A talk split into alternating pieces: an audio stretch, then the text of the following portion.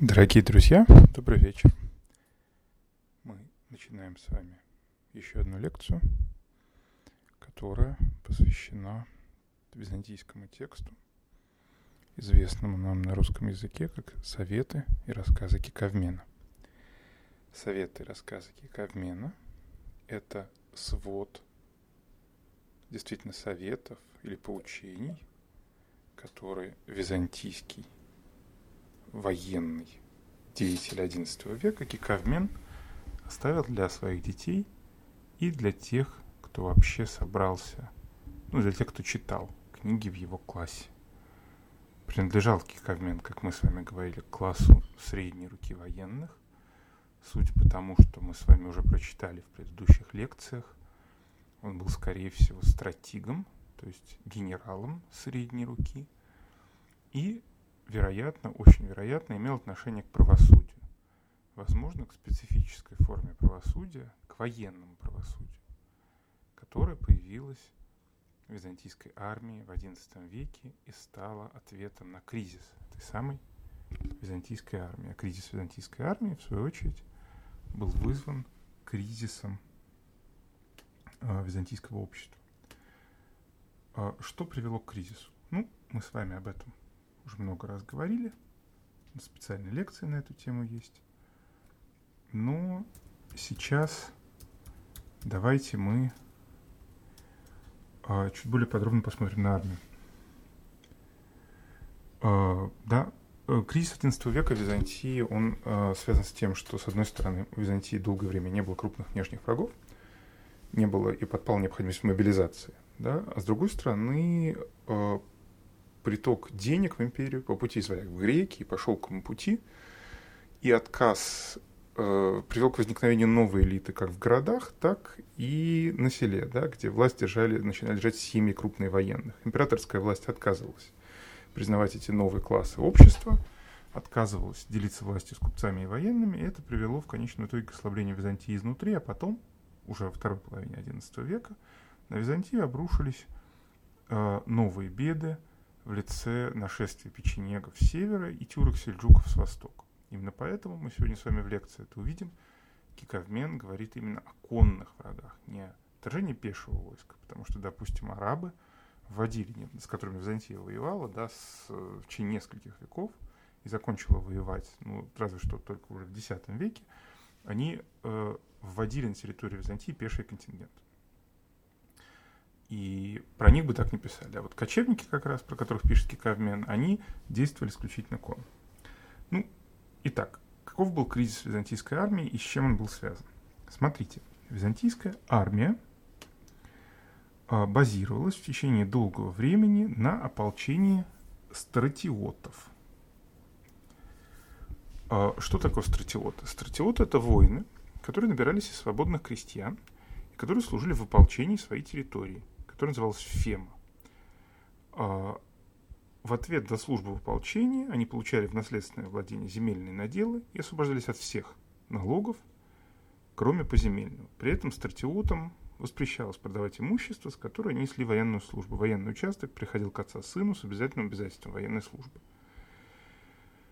И э, частная собственность стратиота также э, не подлежала отчуждению. И вообще закон защищал эти территории. Что происходит в XI веке? В XI веке служба в армии становится синекурой, потому что в Византии больше нет потребности э, в такой большой армии. И существуют целые провинции, фемы, которые не контактируют с врагом вообще никак, которые не подвержены ни с востока, ни с запада набегам противников. И в этих провинциях происходит следующее. Э, люди, которые хотят закрепить земельные владения за своей семье, они покупают себе место в стратиотских списках и тем самым получают этот статус стратиота, не ведя фактическую военную службу. И это мы с вами увидим по сегодняшнему чтению советов и рассказов, сыграло в Византии дурную шутку. А, то есть вот эта стратиотская система к моменту начала войн в середине XI века, она уже очень плохо функционировала. А, чтобы как-то это компенсировать, византийские императоры, а, ну, во-первых, поддерживали боеспособном состоянии основную армию, которая состояла из императорских гвардий и еще нескольких подразделений, расквартированных близко к столице империи Константинополю и на границах. Да? А с другой стороны, конечно, Византия начала использовать наемные войска, тех же самых печенегов и тюрок с самого начала противостояния переманивали на византийскую сторону лидеров, да, и вместе с их э, веры, родичами и тюрки, и печенеги составили значительную часть византийских воинских контингентов там, XI века, принимали участие практически во всех внутривизантийских конфликтах. Да? Э, про это чуть-чуть Кавмен говорил, когда он говорил про вступление иноплеменников в византийскую территорию. Э, при этом, да, византийская армия, конечно, оказалась в центре многочисленных финансовых махинаций, военных, э, военные стремились да, к власти, стремились получить свою долю в почестях и в деньгах, которые получало государство. В ответ императоры в Константинополе не очень любили военных, обоснованно подозревали их в попытках захватить власть, постоянно проводили ротацию, то есть переместняли стратегов из одного места в другое. И именно это привело к тому, что к тому, что Кикавмен в своем труде описывает явно нестабильную систему, он описывает систему, находящуюся в состоянии изменений, и поэтому пишет такие вещи, которые вот мы сейчас с вами будем читать. Это параграф 22, страница 173. Даже военным э, стратегам Э, которые не были единственной властью да, в византийских областях Фемах. Там еще была церковная власть в митрополитов и епископов, была гражданская власть власть закона в лице судей критов. Часто приходилось заниматься делами, к которым они, в общем, не готовы. Параграф 22, 73. Если тебе придется нести службу в качестве стратега или частную, или исполнять должность писца, или иметь попечение о войске, или выходить на поля, или делать какие-либо закупки, или выполнять что-то другое из возможного, делай это. И не волынь переводит Литаврин. Ну да, действительно, не занимайся чушью, не, не отлынивай. Если же будешь медлить, то не будет тебе пользы, ведь прибавятся у тебя другие дела, и ты не сможешь выполнить их. И все против воли и желания, упустишь наиболее важное. Если, спохватившись, начнешь выполнять их в спешке, то будешь действовать в попыхах и беспорядочно. Остерегайся хулы, но если делаешь добро, неразумные поносят тебя, не раскаивайся в этом. Благо быть поносимым многими неразумными, чем одним мудрым и многоопытным. Большой параграф. А, первое, что здесь бросается в глаза, конечно, то, что в жизни приходится делать разное, пишет Кикармен. Иногда бываешь стратегом, иногда бываешь частным человеком. Но здесь не просто частный человек, здесь означает знатный частный человек. То есть э, иногда приходится быть уважаемым человеком в провинции. Да? То, что византийские позже называют дюнаты – Иногда приходится исполнять должность писца. Иногда приходится заботиться о войске не командой им, а занимаясь тыловым, занимаясь военными закупками. И выходить на, на поля, да, и выполнять другое из возможного, пишет Кикармен. Хорошо бы мы знали, что это, конечно, возможно, потому что это дало бы нам представление о том, о пределах работы, которую мог получить византийский стратег. Но главное здесь не это, главное здесь последующее предложение. Ну, во-первых, делай, что должно, и не Волынь. Здесь Киковмен предельно ясен, и э, с этой максимой да, в его работе сложно не согласиться. Но интересно, почему? Какова мотивация у Киковмена делать должное? Не просто потому, что это угодно Богу, нет. Киковмен практичен. Киковмен старается быть всегда по максимуму практичным. Он говорит, что должное следовать делать Потому что пока это должное одно, а потом появятся новые должные. Допустим, у нас есть одна работа, да, а как у многих у нас, я думаю, и у меня, и у моих слушателей, две или три одновременно. И вот когда появляются две или три одновременно, приходится делать много дел, и в этой ситуации, если у вас хотя бы одно дело вы умеете делать хорошо, эффективно, экономично, да, экономично в смысле в экономии сил, вы знаете, как это сделать э, с минимальной затратой усилий в высоком качестве, то это вам поможет в дальнейшем, когда у вас будет дел много. А, при этом, да, Киковмен э, говорит, что нужно делать дела в балансе. С точки зрения тайм-менеджмента, говоря современно, он говорит, что если ты будешь медлить, не будет тебе пользы. То есть слишком медленно дела делать э, не стоит, и забрасывать дела не стоит. А, и э, при этом не стоит, он пишет, если же спохватившись, начнешь выполнять дела в спешке, то будешь действовать в попыхах и беспорядочно. Спешка – это плохо, по Кикармену. То есть нужно действовать тщательно. Помните, мы с вами говорили в прошлых лекциях о четырех добродетелях, четырех важных качествах, которые должны быть у византийского полководца для правильного принятия решений. Там было качество предугадывания или мысли о дальних событиях и способность принимать решения в ближних. Да?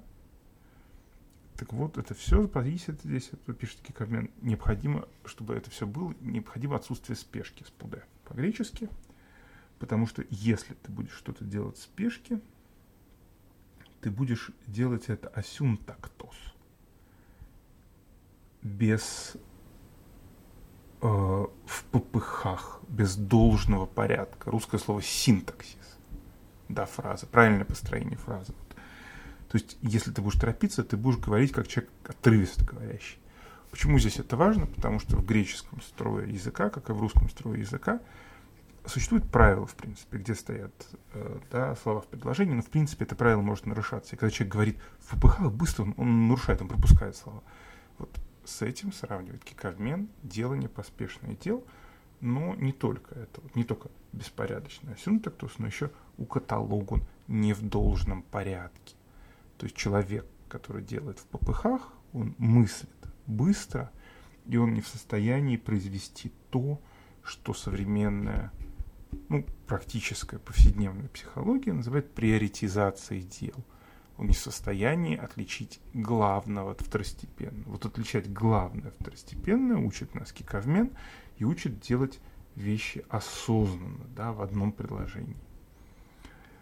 А, вот это вот в попыхах и беспорядочно может привести хулу, да, то есть ругань от людей, но с руганью тут все-таки немного сложнее, потому что а, часто люди осуждают просто так, а вот реально по кикообмену бояться надо только, когда осуждает человек многоопытный. И здесь, смотрите, здесь в одном параграфе маленьком, казалось бы, очень простом. Здесь, опять же, важные категории византийской культуры. Во-первых, для византийцев правильно это по порядку. Да, вот это в попыхах, асюнтактос. А правильно было бы, наоборот, чтобы был синтаксис, чтобы была выстроенность, чтобы был каталог, да, чтобы была приоритизация. Византийское общество, оно все-таки иерархично, и оно устроено, и оно осознает мир вокруг себя – тоже в терминах иерархии и стремится установить вот этот вот порядок таксис. И упорядочивание мира – это с точки зрения Яковмена и многих его предшественников потом какая-то очень важная задача империи. То есть империя византийская и ее интеллектуалы, да, они расписывают мир, они приводят его в порядок. При этом, естественно, Э, в ситуации, когда есть порядок, есть и авторитеты. И вот опасаться критики именно со стороны авторитетов, мудрого и многоопытного человека, которым в идеале да, должен стать читатель этого трактата, когда вырастет, и призывает опасаться Киковен, потому что в обществе традиционном построенной иерархии мудрый, многоопытный человек на самом деле ценится высоко, и его слово много значит. То есть еще раз, это маленький параграф, говорит нам о важности порядка, о византийском мировосприятии, если угодно, XI века, конкретно для Киковмена, и также говорит о том, что Киковмен выступает против того, чтобы делать любое дело спешки, во-первых, проводить приоритизацию дела, во-вторых, осознанно делать эти дела. Я думаю, с этим советом согласились бы многие производственные психологи. Пойдем дальше. Параграф 23 страница 173. Будь кроток, обходителен и смиренен, но так, чтобы не оказаться из-за скромности в пренебрежении. Будь скромен внутренне, пишет Кикавмен, а внешне на людях держи себя с честью и достоинством. Старайся превосходить всех во всем, в разговоре, одежды, в походке, в делах. Будь таков, когда ты в походе – и в врага. А в мирное время вне опасности. Будь постоянно скромен и прост.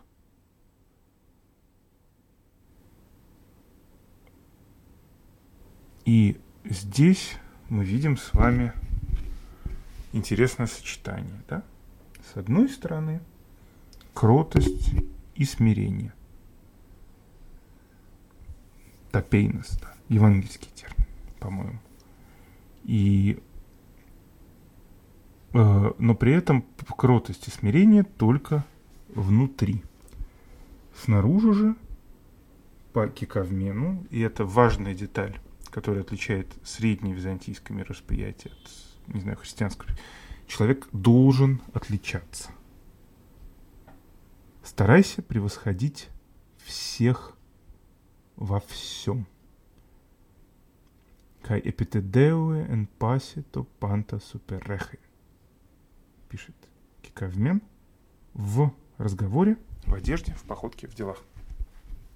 Снова важная категория византийской культуры, которая наследована от классики. Это категория соревнования, категория постоянного соревнования.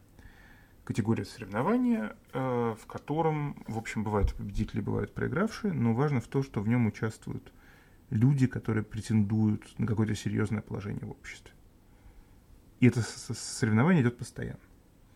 Э, концепция соревнования, она вообще важна для классической греческой культуры. Ну, тут вспомним Олимпийские игры – и другие вещи, и победа в соревновании, как в классической культуре ценилась высоко, так по наследству, если угодно, ценилась высоко в византийской культуре.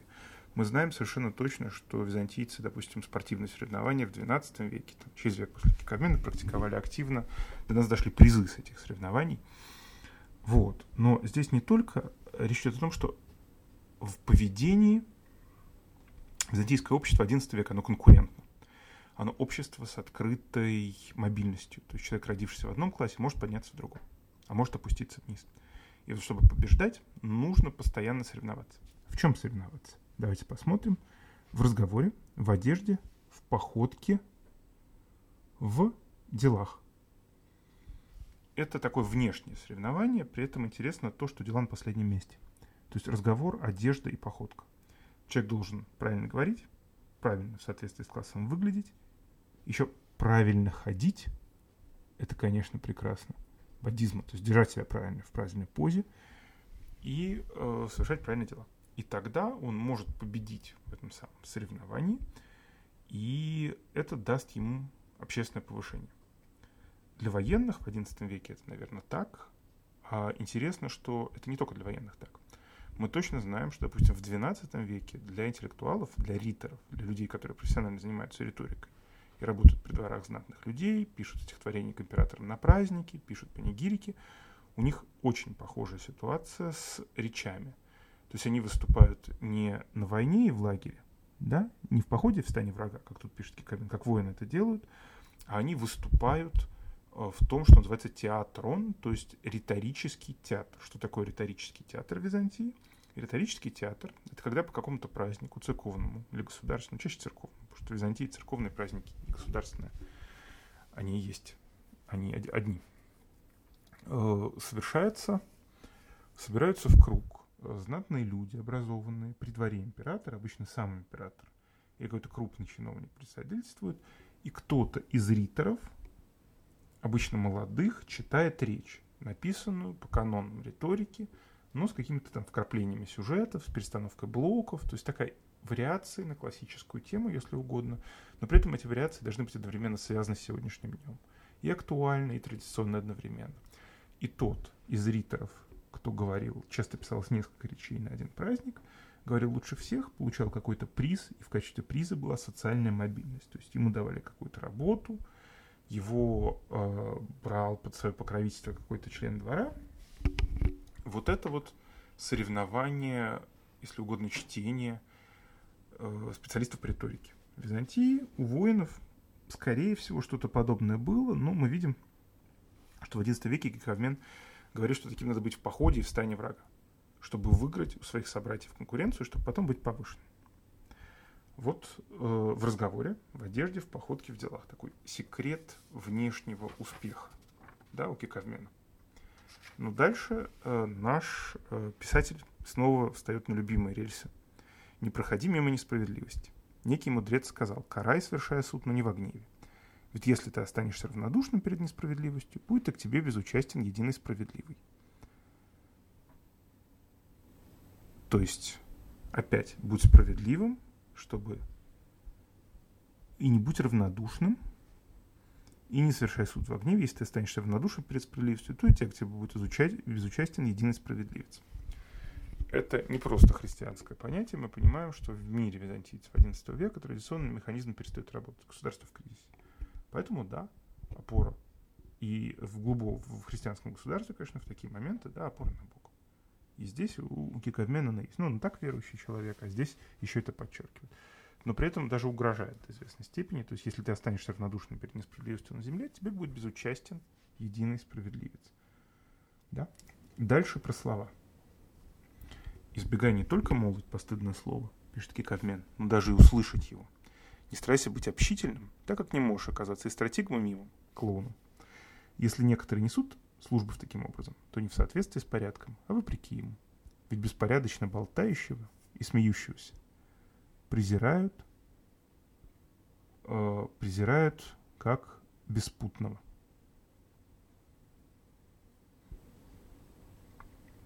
То есть нужно быть очень, э,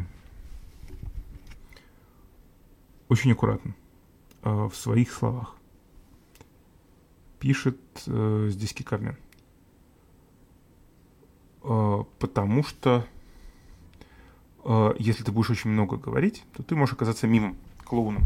Стратик по Кавмину должен говорить вдумчиво и мало, чтобы не создать о себе неправильного впечатления у людей. Мужественный человек, да, по византийским понятиям, да и по многим современным, он говорит мало, и это в том числе то, что делает стратега стратегом. Думай о том, что говоришь, пишет Кикавмен. Старайся не молвить постыдное слово, услышать его.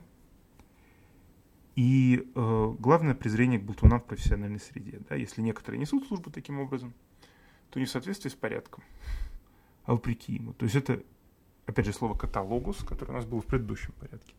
По порядок, должное. Вот если случается, что болтун занимает должность полководца, то это по ошибке. В принципе, такого быть не должно. А, дальше поясняется, почему это именно так. Почему полководец должен говорить мало и вдумчиво. Потому что стратик, пишет Киковмен, должен быть для всех образцом и примером. Когда сделал глупость кто-нибудь из безвестных, кто знает об ошибке? Почему? Потому что тот низкого положения. А если ошибешься ты, стратик, то и пустяка, и безделицы не скроешь, но об этом тотчас дойдет до слуха всех. То есть должен стратег у всех на виду. И опять же, весь этот параграф, он про служебное состояние. Потому что, ну, если ты стратег, то будь любезен вести себя соответственно, одеваться соответственно, говорить соответственно. И думай, что говоришь, и вообще лучше не злоупотребляй, не совершай каких-нибудь темных или неправильных дел, просто потому что об этом донесут. Византийское общество — это общество в XI веке доноса всех на всех судя по источникам литературным, у нас нет оснований не доверять, Кикамена в том числе, донос это, ну, не то что норма, но близко к норме. Все постоянно друг на друга пишут.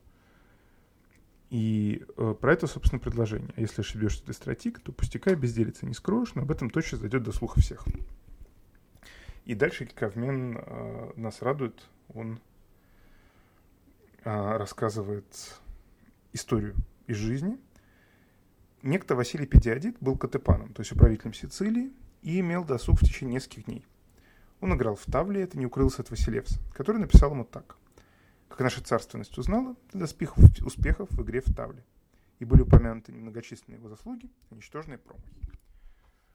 Итак, вот генерал, да, увлекся азартной игрой. Тавли — это версия нардов. Судя по всему, мы точно не знаем, но, скорее всего, это вот эта вот игра. Он заигрался. Такое бывает в современности с людьми, которые увлекаются компьютерными играми. Пропадают на несколько дней. В том числе, ну, я знаю, я думаю, вы знаете примеры, когда это люди высокопоставленные. И не надо думать, что азартные игры появились только сейчас и завоевали такую бешеную популярность с появлением компьютеров. Играли, находили во что играть люди до этого. И проваливались в эти игры на несколько дней. Это вот случилось с Василием Педиадитом. Человеком по Киковмену вполне заслуженно. Ну, на него кто-то написал. И император желая его унизить в письме, которое письмо надо письма византийских императоров в провинцию, они пишутся иногда роскошными чернилами, они с большой золотой печатью. И вот это письмо серьезное, выдержанное, скорее всего, красивым таким риторическим греческим языком, начинается с достаточно жесткой шутки.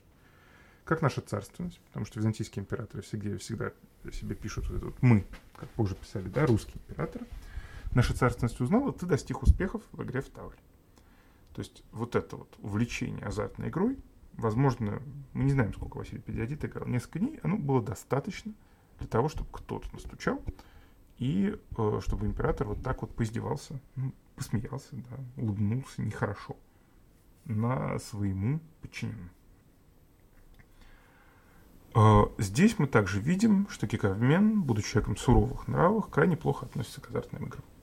Азартные игры ему не нравятся, и вот он приводит эту случаю с Тавли не случайно, да, не вино, не какие-то еще другие истории, именно Тавли, чтобы показать, как азартная игра может служить плохую роль э, в биографии генерала, многочисленных его заслугах, мы знаем, и ничтожной промахи. То есть Киковен еще показывает нам, что это не какой-то не ничтожный человек, а наоборот, очень заслуженный управленец, просто вот так получилось, заигрался в Тавле. Дальше параграф 24, который имеет непосредственное отношение к тому, с чего мы начали сегодняшнюю лекцию, а именно к рассуждениям о кризисе византийской армии в XI веке. Параграф 24, страница 175. Понуждай своих стратиотов, воинов, да, прежде всего к тому, чтобы они имели добрых коней, оружие без изъянов и начищенное, седельные приборы, стремена в исправности. Знай, что если у стратиота конь одежда и оружие хороши, а вдобавок стратиот храбр, то он окажется равным двум. Если он робок, то знай, что приоботрится, и средним будет в деле.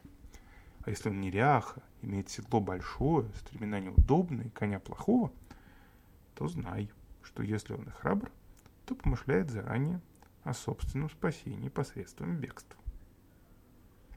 Итак, стратиот в византийской воинской системе X века – это человек, который получает у государства за свою воинскую службу в период опасности, не каждый день, участок земли, с которого он платит крайне мало налогов, но на продажу плодов с которого он себя обеспечивает сам. И именно про них в этом параграфе говорится. Зачем должен в XI веке следить полководец? Что был добрый конь оружие без изъянов и начисленное, седельный прибор и стремена в исправности. То есть стратиот, по правилам XI века, это конный воин. Это уже не пеший ополченец, да, а конный. И для конного воина, конечно, важны добрый конь, чтобы ну, воевать, и седельный прибор и стремена. А, значит, если вооружение хорошее, и мы с вами еще это встретим в следующем рассуждении, киковмен у него то же самое, и воин храбр, то это два воина. Если просто вооружение хорошее, то это один воин. Ну, профессионализма в описании военного дела у киковмена никто не отменял.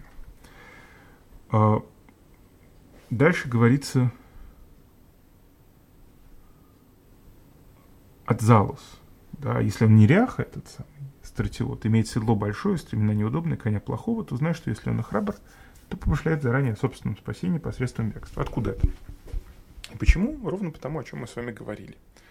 Потому что в Византии в XI веке в стратиоты, особенно во внутренних областях империи, территории современной Западной, Малой Азии и территории современной Восточной Греции островов, люди массово достаточно записываются в стратиотские списки просто, чтобы не платить налоги, иметь возможность передать землю по наследству э, своим сыновьям. И это приводит к тому, что когда все-таки начинаются набеги печенегов и тюрок, и войны с тюрками, султаната великих сельджуков, Византии надо мобилизовывать этих несчастных стратиотов. Мобилизация напоминает, вы знаете, помните этот самый смотр дворянских детей, которых записывали в детском возрасте в полки, чтобы они к достижению совершеннолетия уже имели порядочный чин. Ну, не так все прямо, но вот здесь вот Киковен прямо пишет, что люди приезжали да, на сметры со стременами неудобными, седло большое, коня плохого, то есть без опыта и, самое главное, без желания воевать. Люди это были предприимчивые и храбрые, ну, потому что внести себя в списки стратиотов требовала известная инициатива, но рассчитывать на них в бою, к сожалению, никак не приходилось.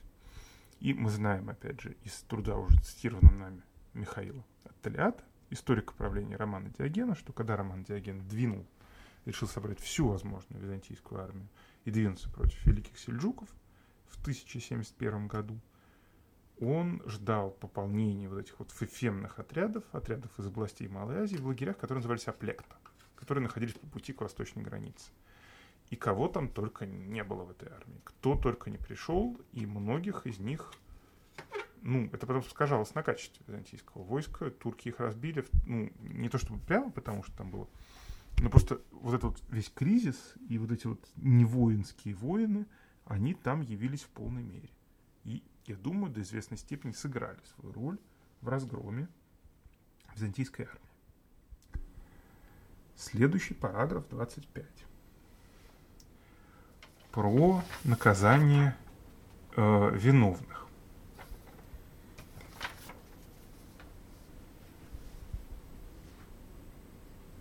Пусть подвластные тебе люди учатся вести себя благоразумно, продолжая твоему образу жизни, так как справедливость – оружие войны. Если ты находишься на границе, и некоторые из твоих подданных по какой-либо причине будут вести себя нагло, постарайся, если необходимость, успокоить их увещанием – если захочешь достигнуть этого с раздражением и суровостью, то сделаешь их еще более наглыми, придешь в расстройство области, будешь лишен должности. Поэтому ты порой принимайся за дело с кротостью. Порой же притворяйся, чтобы тебе о нем неизвестно, чтобы они не узнали, что это тебя заботился. Ведь догадавшись, они или испугаются, или решатся на восстание. И исполнив спеси, будут пренебрегать тобой. Если же дело не справляется при таком подходе, только тогда прибегни к сильной руке. Но смотри, как бы в случае неудачи ты сам не подвергся опасности. Прежде всего, бойся этого в купе с паникой. Вот такой параграф. Итак, подвластные тебе люди, то есть те, кто подчинены э, стратегу, бывают разными. Насколько разными, мы с вами только что узнали из предыдущего параграфа. Бывают храбрые, бывают не очень. Бывают хорошо вооруженные, бывают плохо вооруженные. Но тем не менее, не все подвластны. И э, часто вот эта вот группа этих разных людей, часто еще с какими-то наемниками или с какими-то еще частями из столицы, стратика, вот этот вот весь компот из людей, по-другому не сказать, ведет э, на границу воевать. И это очень сложно. И приходит к тому, что, ну, люди разные, все, все, все бывает, и иногда случаются конфликты с местным населением, да? Постарайся, пишет Киковмен, не прибегать сразу к наказанию нужно сначала попробовать договориться с ним, все-таки поговорить со злоумышленниками.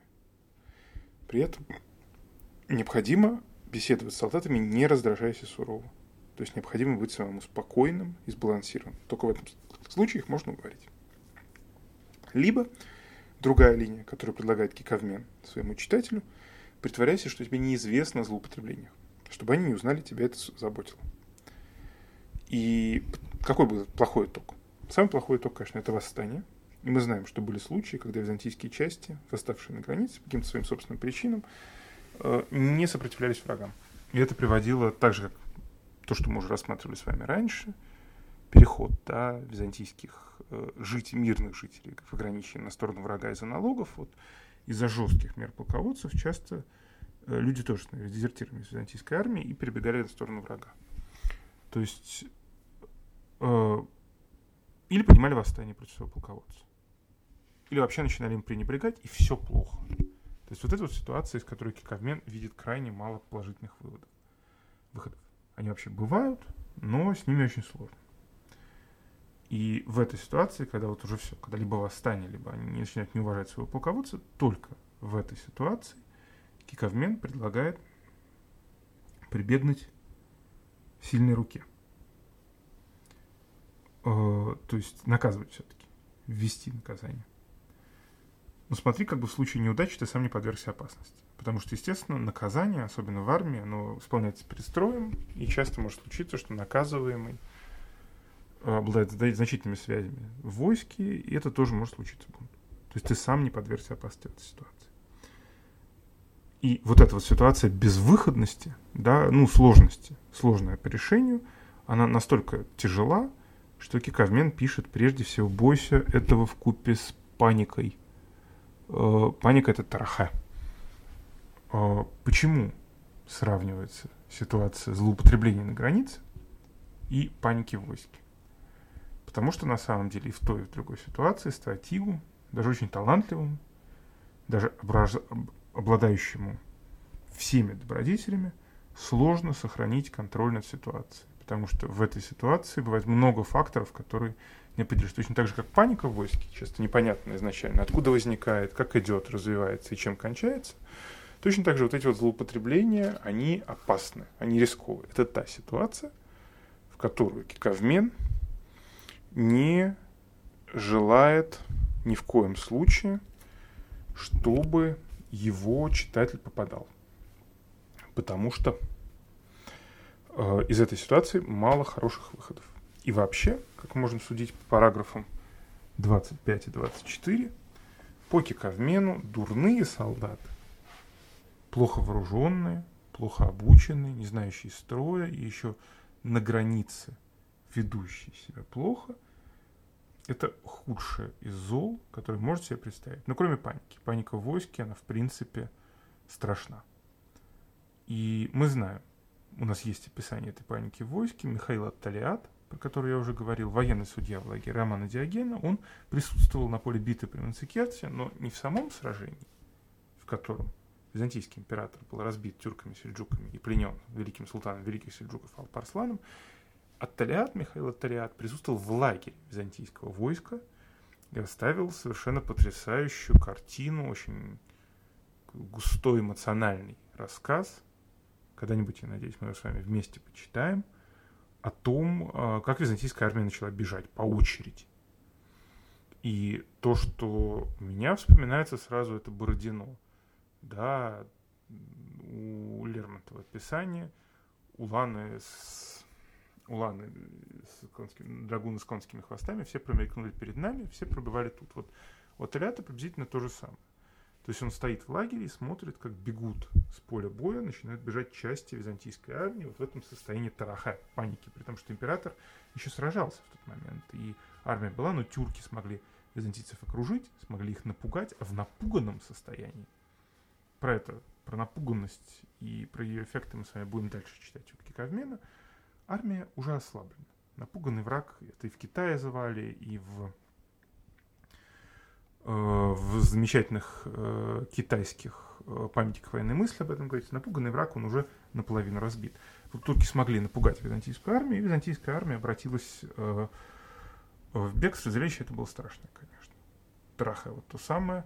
При этом автор, этот Михаил Талиат, он, э, я думаю, Кавмен бы это одобрил, он выступил лично из лагеря и попытался убедить некоторые части воинские своим риторическим искусством и своим авторитетом военного судьи остаться на поле боя и ни в коем случае не покидать императора в беде. Не то чтобы это сильно помогло, но, по крайней мере, он пишет, что я лично свой вклад в это сделал.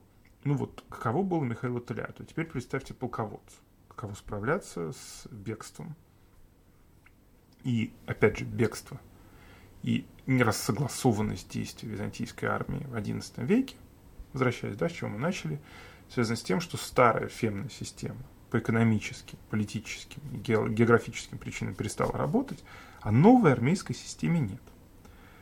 В итоге это приводит к тому, что внутри византийской армии огромное количество разных контингентов, которые составлены из людей разного происхождения и не связаны ничем Э, кроме какой-то клятвы верности, да, полководцу, там, в разной форме, которую они давали в начале своей службы. В итоге на полководце, на стратеге, про которую пишет Киковмен, складывается огромная ответственность. Вот на этих средних генералов ответственность за все буквально. И за то, чтобы солдаты не бузили на границах, чтобы солдаты не подняли восстание против императора, за то, чтобы солдаты были хорошо одеты и обуты, потому что, ну, если они будут плохо одеты и обуты, они будут плохо воевать. И за то, чтобы соблюдался закон, и за то, чтобы местные чиновники не обдирали народ. Вот вот все огромная ответственность, она ложится на плечи стратега. Но вместе с этой ответственностью классу византийских военных стратегов, да, к этой общественной группе, приходит и понимание своей ответственности за судьбу в империи. И в ответ на вот это вот увеличение нагрузки да, за счет ослабления других звеньев государства на военных, военные начинают требовать себе верховной власти. Из середины XI века византийские императоры из военной прослойки они берут постепенно власть один за другим, сменяя друг друга, и полностью эта система, как мы бы сейчас сказали, успокаивается, стабилизируется только после того, как в 1081 году власть Византийской империи захватывает Алексей I Камнин, выходец из каппадокийской фамилии с, возможно, армянскими корнями, который, как мы с вами говорил, в ряде ситуаций, судя по всему, действовал в соответствии с советами и рассказами Кикавмена. Хотя точно сказать, что он их читал, мы с вами не можем. Это на сегодня все. Спасибо э, вам за внимание. А дальше э, в следующей лекции мы будем с вами читать про византийскую тактику уклонения от сражения, а так снова вернемся к вопросу о важности отдыха в трудах и войнах. Спасибо вам большое.